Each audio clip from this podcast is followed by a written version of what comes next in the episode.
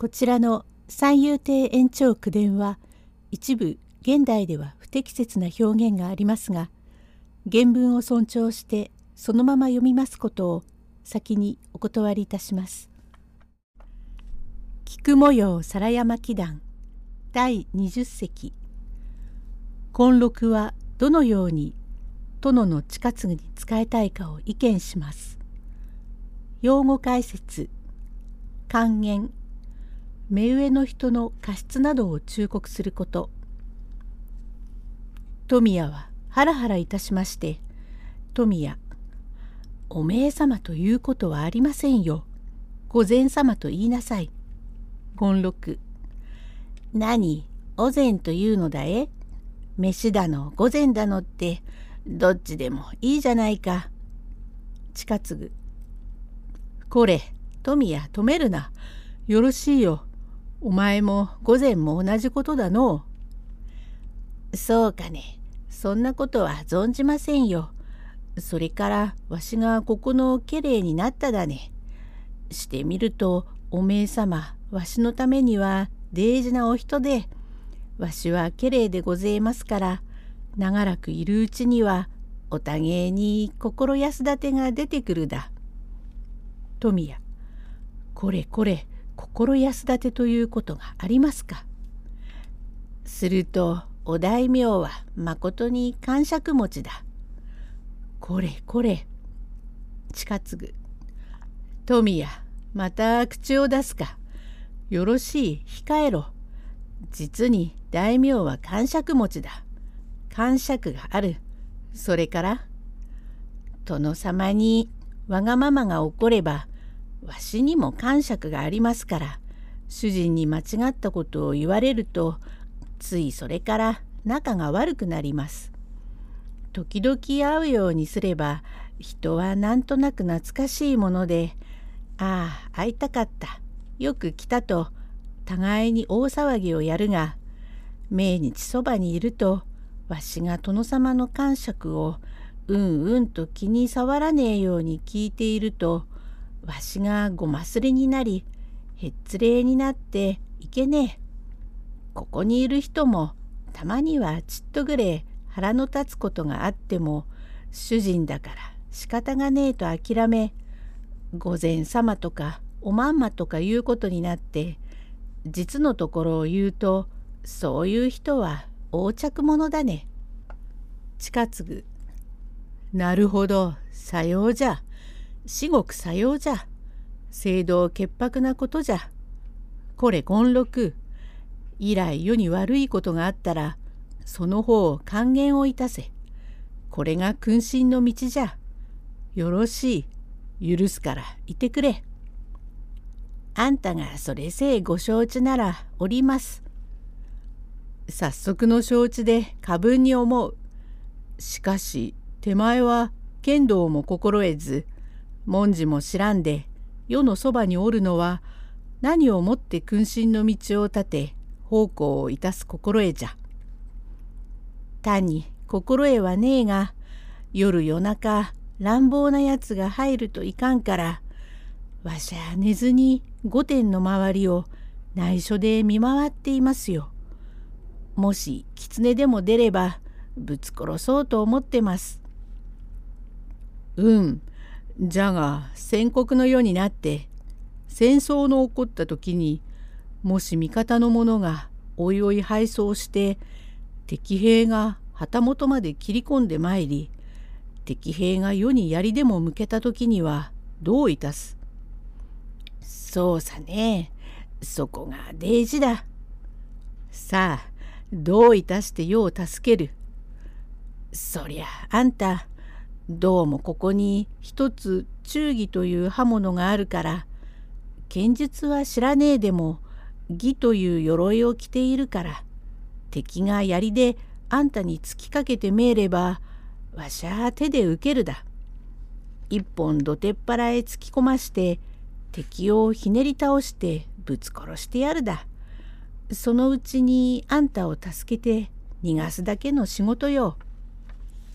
うん、なるほど立派なことだ。しかしそううまく口で言う通りに行くかな。きっとやります。そこは主家霊の情愛だからね。うん、面白いやつだ。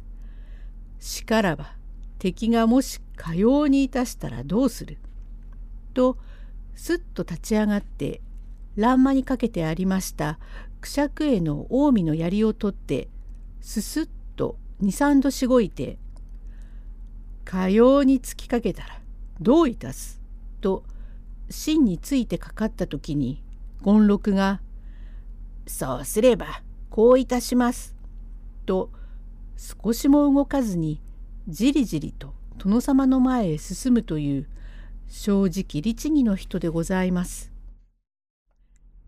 第21隻近継に槍で試された権六は体を張って見せてみます。えー、引き続きまして皿山祈願で三浦備後の神近継様とおっしゃるお方はまだお部屋住みではありますがご勇気のお方で活発なり学問もあり実に文武兼備と公爵士なら褒める立派な殿様でございます。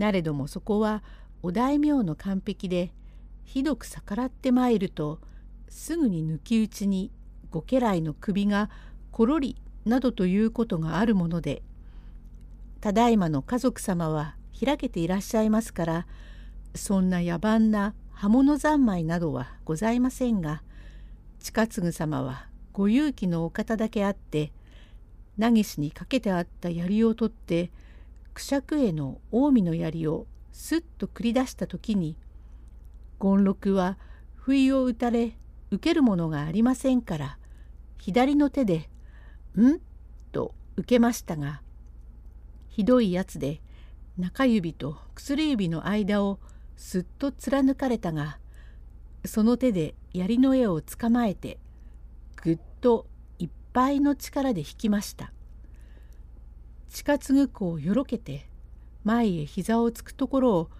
権六が血だらけの手で押さえつけその時はこうひねり倒して敵をひでえ目に合わしてあんたを助けるよりほかはねえ。どうだ？敵もたまげるか?」と大力でぐぐっと押すから近継様もこらえかねまして「権六許せ許せ」というはよほど苦しかったと見えます。これを見るとおそばにおりました川沿富や山田金吾も驚きましたがおそば故障の殿村宗恵というお方が次の前いたり一刀を取って立ち上がり「捨て置かれんやつ」とバラバラバラっと2人来たって権六へ組みつこうとするをにらみつけ「寄りつくとぶっ殺すぞ」そうへ「切ってしまえ。無礼至極なやつだ。御前をなんと心得る」いかにものを心得んとは申しながらあまりと申せば乱暴狼藉と立ち上がるを殿様は抑えられながら「いや何そうへ手出しをすることは必ずならんぞ。権六話してくれ。ああ痛い。話せ。世が悪かった。許せ許せ。許せと言って敵じゃ許せねえけれどもまず仕方話だから許します。さあどうだね?はあと殿様はようやく起き上がりましたが血だらけでございます。これは権六の血だらけの手で押しつけられたから顔から胸から血だらけでこれを見るとご家来が驚きまして呆れて口が聞けません。近継はあはあ至極もっともだ。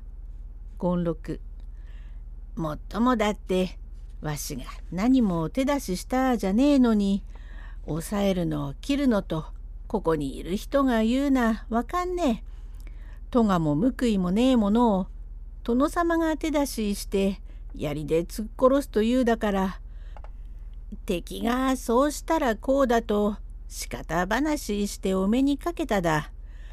敵ならひねり殺すだが仕方話でちょっくらこのくれいのものさ。近継至極聖堂潔白なものだ。勇気なものだ。何と申してもよろしい。世に悪いことがあったらば、いちいち還元をしてくれ。今日より意見番じゃ。世がそばを離さんぞ。と、ありがたい御意で、それからいよいよ医者を呼び、傷の手当てをいたして使わせと、殿様も急に血だらけですから、お召し替えになる大騒ぎでござります。ご褒美としてその時の槍をいただきましたからこればかりでも槍一筋の侍で50石に取り立てられ頭取下役ということになりましたがさらにへつらいをいたしませんが固い気性ゆえ前を人知れず長いのを刺し棒を下げてそっと殿様のお今の周りを三度ずつ寝ずに回るという忠実なることは他のものに真似はできません。立派な行いでございます。